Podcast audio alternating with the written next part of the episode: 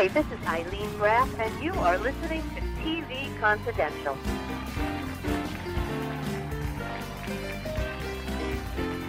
Ed Robertson welcoming you to TV Confidential, radio talk show about television that will devote this week's program to the life and career of Regis Philbin. Regis Philbin, the daytime talk show icon who turned aggravation into an art form every day on Live with Regis and Kathie Lee, and later Live with Regis and Kelly, and who made ABC the number one network in 1999 and 2000 as host of the game show phenomenon Who Wants to Be a Millionaire. Regis Philbin passed away Friday, July 24th at the age of 88. Greg Ehrbar will join us later on the program. Greg worked with Regis behind the scenes for many years when Philbin hosted the annual Disney Christmas Parade, while Steve Beverly will join us in our second hour for an in depth look at Regis's long career with ABC. We will also play highlights from our tribute to Joey Bishop that originally aired in 2016, in which Phil Grace and I talk about Regis's two and a half year stint as the announcer and on air sidekick on Joey Bishop's late night talk show for ABC. That segment will also include comments from Joey Bishop himself on his relationship with Regis on and off the air. In the meantime, we will start the program as we usually do with some thoughts from Tony Figueroa and Donna Allen. Uh, since our last visit, we lost another welcome presence in television, that being Regis Philbin. Yeah, you know, Regis Philbin got, he's in the Guinness book for like the most hours on television. I'll, I'm, I'm going to dispute that, and not to speak ill of the dead. Uh, yes, according to the Guinness Book of World Records, Regis Philbin has more than 17,000 hours of network broadcast airtime, which surpassed the record previously set by Hugh Downs. But I would say that when you factor in all the hours of shows that Hugh Downs did for syndicated television and public television, and you add that to the mix, Hugh Downs, and this is nothing against Regis, but Hugh Downs, in my mind, is still. And that, that is possibly. But Regis Philbin did have an incredible television career, broadcasting career. There's there's no question about that. Yes, it was amazing. Yes, yes, he did. as, as a kid, and I want to get to the, the Regis impersonations. Well, that's a that's a terrible Regis impersonation, by the way. Yeah. Yes. Well, I think most people who do the impersonation are doing Dana Carvey yeah. doing Regis. uh, and and we've talked about this in the past that you know when people are doing impressions, they're actually doing like Rich Little's take on Yeah. it, or Dana Carvey, and then Darrell Hammond also did it later on. But I remember as a kid growing up in L.A., he was the host here of AM Los Angeles, Mhm. and he did that with uh, Sarah Purcell. And I think Mary Hart for a little bit, and uh, Cindy Garvey, who was the wife of Steve Garvey Yeah, and it was around the time that Steve was still playing for the Dodgers Mhm. here. And I think they continued when, when Steve went to San Diego. I think AM Los Angeles was originally, I think it was Ralph Story and Stephanie Edwards. Well, originally it was John. Originally it was John Barber, You're right, it was John Barber. and then when the when the station fired John, they replaced him with Ralph Story, and then Yeah. eventually with Regis. Yeah. And Ralph Story is, I would say, a local TV legend. Yes. Just uh, LA local. Yeah. LA local, Uh, yes. LA local did a lot of stuff for KCET, which is the PBS affiliate here. Uh, had a great series, uh, things that aren't there anymore. Mhm. Hmm. Which, if you could find it, you know, I mean, if you're an Angeleno, it's a great, great, great uh, series. But it is one of those things that could be used in a in a history class. Yeah. I mean, it was so beautifully done. But I remember when Regis took over, especially at the time with Regis and Sarah Purcell. On those days where you didn't have to go to school, or those days that you were sick and couldn't go to school, I mean, that was always a great morning show because it would be on at the nine o'clock hour. This is when the Today Show and Good Morning America ended at nine, and they would come on and it would be local programming, and they just dominated that time period. Why is that? You know, I think a lot of the morning TV hosts, whether it was here, and I remember several shows, you know, when I was up in Lake Tahoe that were broadcast from San Francisco. I think they just, it was the end of the news, and now it was time for fun. They used to do like a post Oscar show Yeah. that would be the Monday morning after, yeah, I think it was Monday morning after the no, Oscars were on a Monday, so it'd be the Tuesday morning. Mm-hmm. You'd have Regis working the red carpet and doing post-show interviews, and they would come to the set in their tuxedos and evening gowns, not having slept, and Yeah. doing a, a live show and just talking about it, and you know, bringing on Mr. Blackwell, No, love Mr. Blackwell. you know, to just trash every gown that was worn that night. Yeah, I think they just did. You know, it was the usually it was the end of the news, and it was time to just talk about stuff that was happening in the city. It was local based. Now, of course, one of the benefits of being in a city like LA, you could get A-listers on this morning show.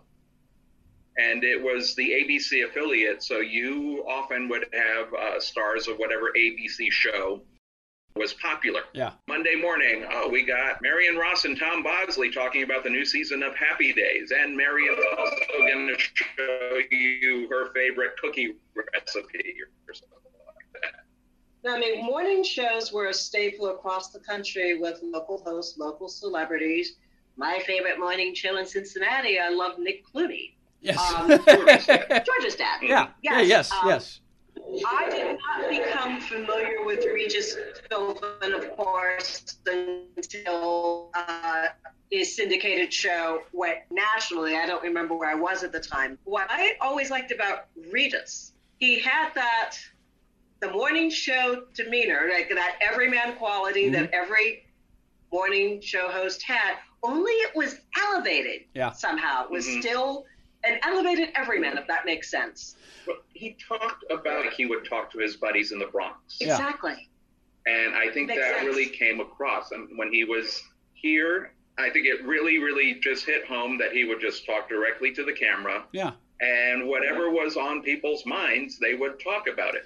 Now, That- he did make a point to not get political. hmm Uh, he would try to avoid that because he just didn't like it. It was not his thing He did have the gift of being able to talk to anyone. Yeah. about anything. Uh, I'm trying to remember. There were uh, a couple of morning shows, and I can't remember the name of the talent in San Francisco. And I just thought at the end of a national broadcast, whether it be the Today Show or Good Morning America, to have local. I think it was also a bigger deal in other markets. Yeah, where- I believe the success of AM Los Angeles led to AM San Francisco. ABC took the franchise and they did a San Francisco version. Jim Lang from the Dating Yes. Game, who was a Jim Lang was a was, was a DJ in Los Angeles for many years, but he made a name for himself in San Francisco radio and he hosted a daily show on KSFO in the Bay Area while he was doing the dating game. He would fly down here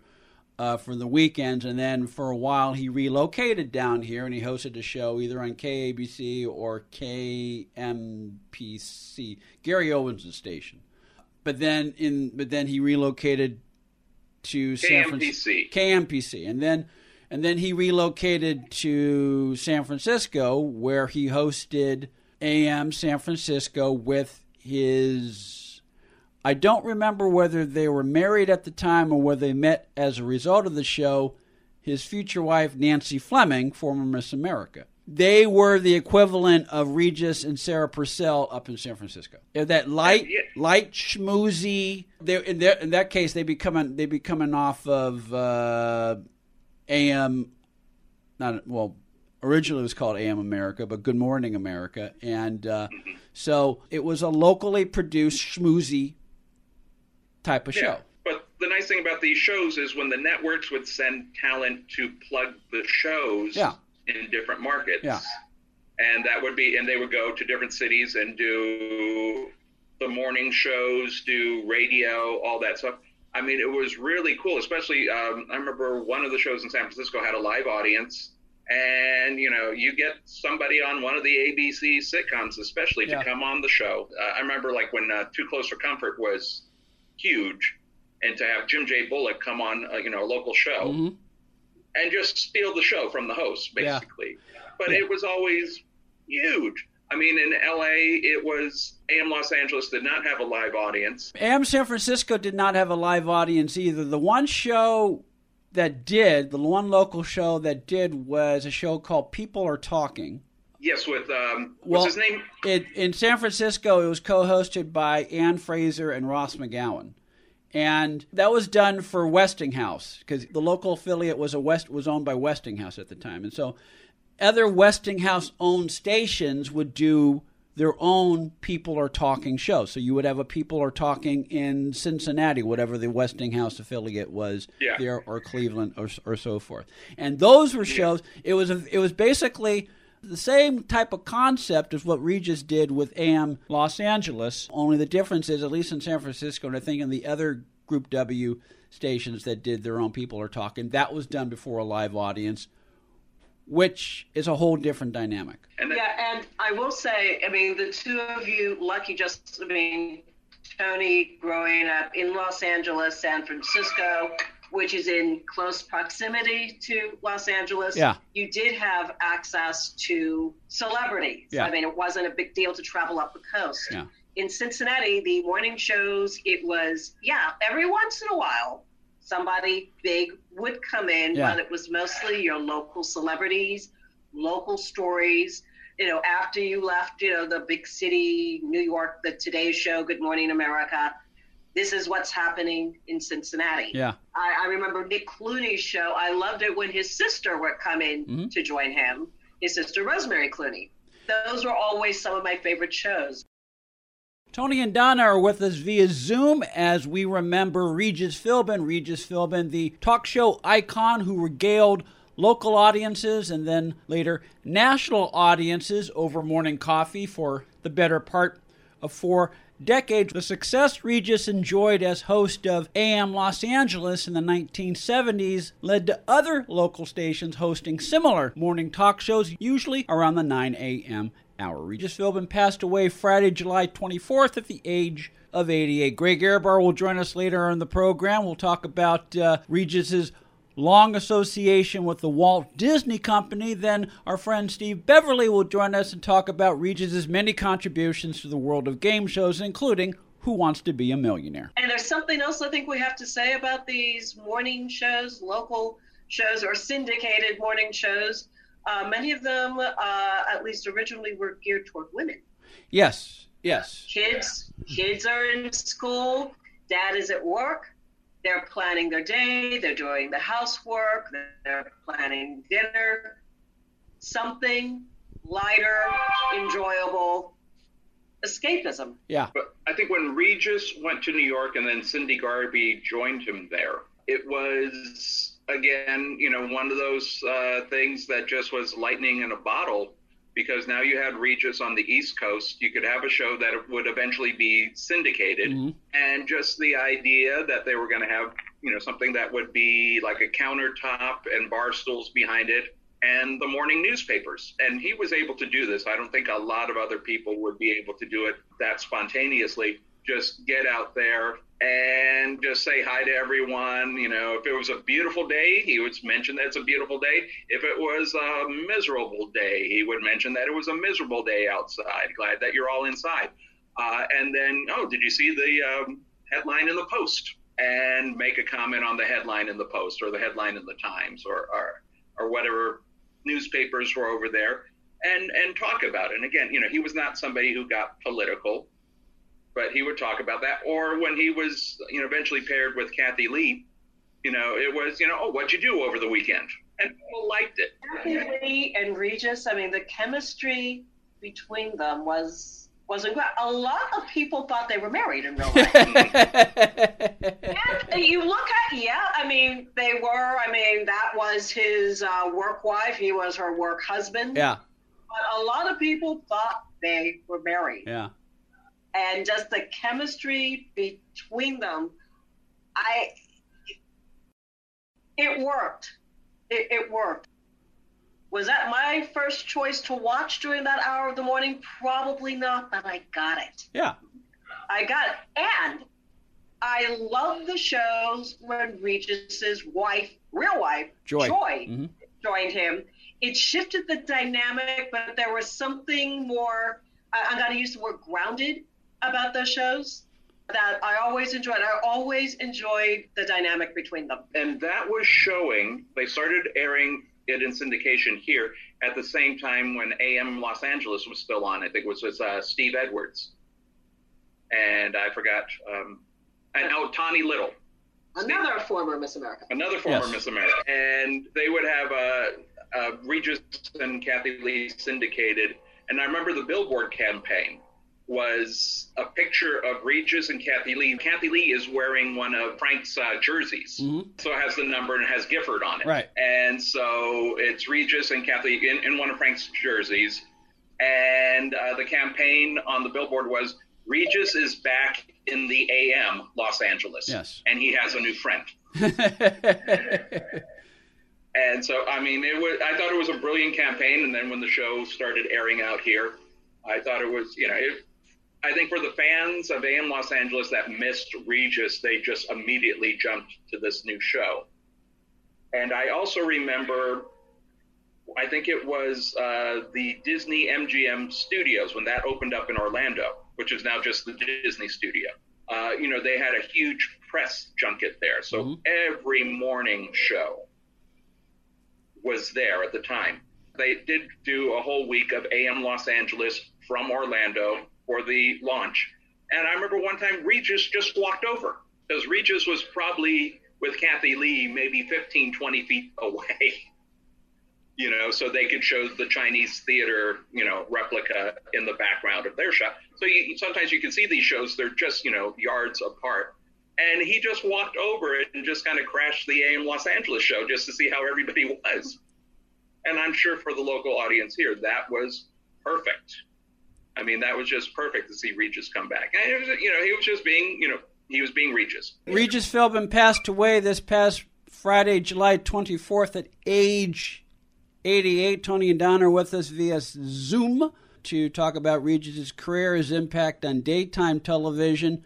You mentioned his wife, Joy, Donna. He met Joy while filming the Joey Bishop show. Joy Senese, ah. Joy Senese was Joey Bishop's assistant. A lot, a lot of people have forgotten that before he took over morning television, he had quite the career before that. Yeah, he's a classic example of. I mean, a lot of t- we've talked about this on the program. There are number ones and there are number twos. There are second bananas, and there are hosts, anchor people, and a lot of times second bananas aren't able to make the jump as host because they're not accepted as as the host. They're they're thought of in terms of but uh, second bananas. But there are exceptions. Ed McMahon proved himself to be a good host with Star Search and some of the other things that he hosted, and Regis through persistence and working hard and taking advantage of opportunities when they were presented to him. He moved up the rank, so to speak, and he proved that a second banana, when given the opportunity, can be a good number one host. When Kathie Lee left the show, I remember seeing all the auditions for co-host. Mm-hmm. I had my favorites. I was still surprised when Kelly Ripa Yeah, stepped into that position.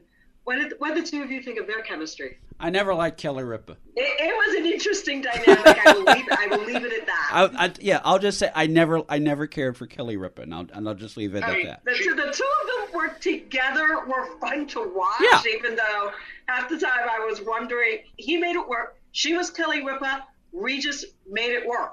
Yeah, Yeah, well, you know, you, you had somebody who came from the world of soaps, yeah, you know, and it's like, who knew she could, you know, handle the morning show? How long has she been on that show now? I think since 2011. Yeah, That's that's pretty amazing. Yeah, but I what I did like about, especially the dynamic with Kelly Ripa, because she had filled in for Kathie Lee several mm-hmm. times. And she would always, I remember she would do, you know, she was pregnant or something, and she would, you know, they did a whole bridal, like a, a whole bridal runway. This before Say Yes to the Dress. And then at the end of when they got the last model, then Kelly comes out fully pregnant in a bridal gown, like wearing a maternity bridal gown. And it was hysterical. yeah.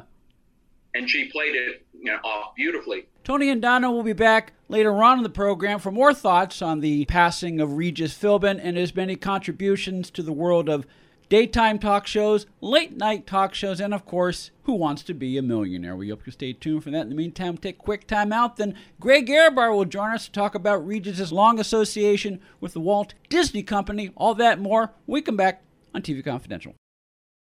Attention! This important consumer alert is brought to you by the Structured Settlement Cash Hotline. Did you know it's possible to receive upfront money in one large payment from your structured settlement? Yes, you can. If you're receiving a structured settlement spread out over time and you want to access your money today, call us. It's your future cash. Why not put it in your hands today? Don't wait any longer. This is the best solution if you need money to pay your bills or even help a family member who's been affected during this global time of crisis. Everyone needs a little money right now, and our hotline is here for you. If you have a structured settlement where you're getting money spread out over time and you want it faster, call now. This simple 10 minute call can get your money now. The call is free and it costs you nothing. 800 965 7987. 800 965 7987. 800 965 7987. That's 800 965 7987. Story Salon is Los Angeles' longest running storytelling venue.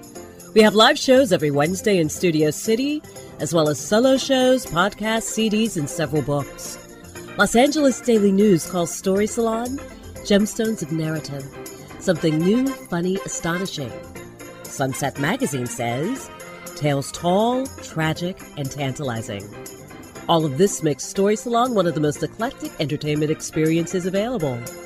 You can learn more about us by going to our Facebook page or by visiting our website at www.storysalon.com. Be part of our conversation. If you like what you hear, have thoughts on this week's program, or have an idea for a future edition of TV Confidential, we'd love to hear from you.